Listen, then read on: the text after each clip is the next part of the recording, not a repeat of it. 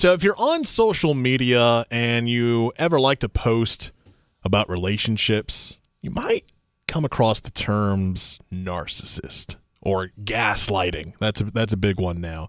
Uh, they're being used commonly because the question is are they being overused?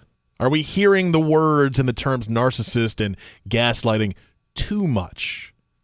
Well, joining us in studio to talk about it, Whitney Werner is a psychotherapist. She is the owner of Evolve Psychotherapy and Wellness here in Raleigh. Good morning, Whitney. Thanks for being with us here in studio. Good morning, Rob. Thank you so much for having me. All right, so let's first off ask you how would you describe the term narcissist and okay. narcissism?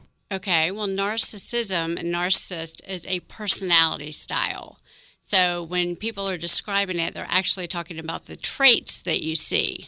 Um, but they're different, um, like most things, a continuum. So you might have traits on one end, but on the end that we work with clinically, it's more of the personality disorder that is diagnosed. So it's not just the bad behavior that sometimes you see on social media. That's not necessarily a narcissist, it's just bad behavior. So you're saying that it's it's not just someone being a jerk.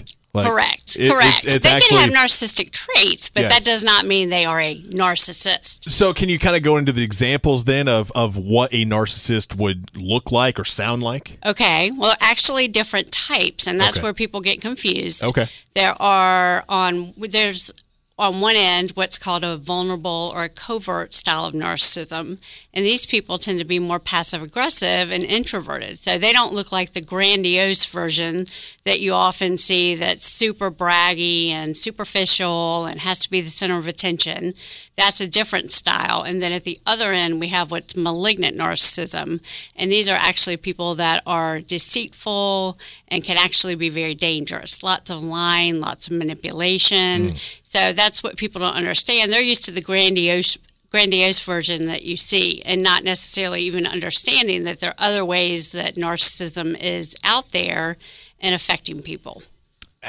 How many uh, clients do you have or patients that you have that come in and, and come to you and say, I, I think I'm dating a narcissist or, or you know this guy or this this girl uh, has been saying this or treating me poorly and, and doing this how often does that actually happen well, actually, most people come in having symptoms of depression or anxiety, things of that nature, and don't realize that they are dating a narcissist. Mm. And so once they get into therapy and we start uncovering things and finding out about relationships, I'm often informing them of this for the first time.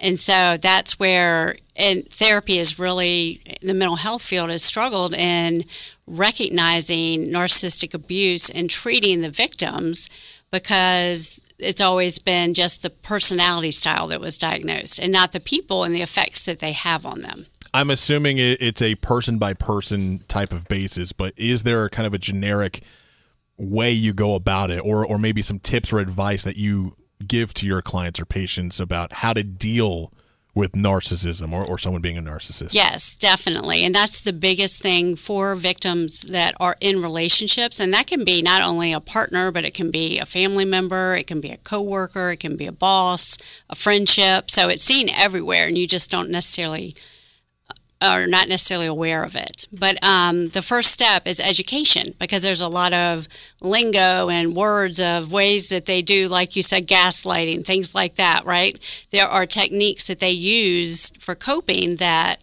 impact the victims and the, and the clients that I see. So education is first, and then understanding, you know, the patterns of why you're in the relationship and how to work on you know, just making a decision. Do you want to get out or not? Some people stay. And if you do, there's ways, strategies to help it be the best that it can be while you're there, or if you're trying to leave, what you need to do to get out. Whitney Werner is a psychotherapist with Evolve Psychotherapy and Wellness here in Raleigh. We're going to keep you here in studio for another segment after the news because I want to get into gaslighting and just therapy in general because I feel like for some people, they're like, I don't need therapy. And it is something that a lot of people can relate to and sometimes uh, something that a lot of people need in Correct. their life.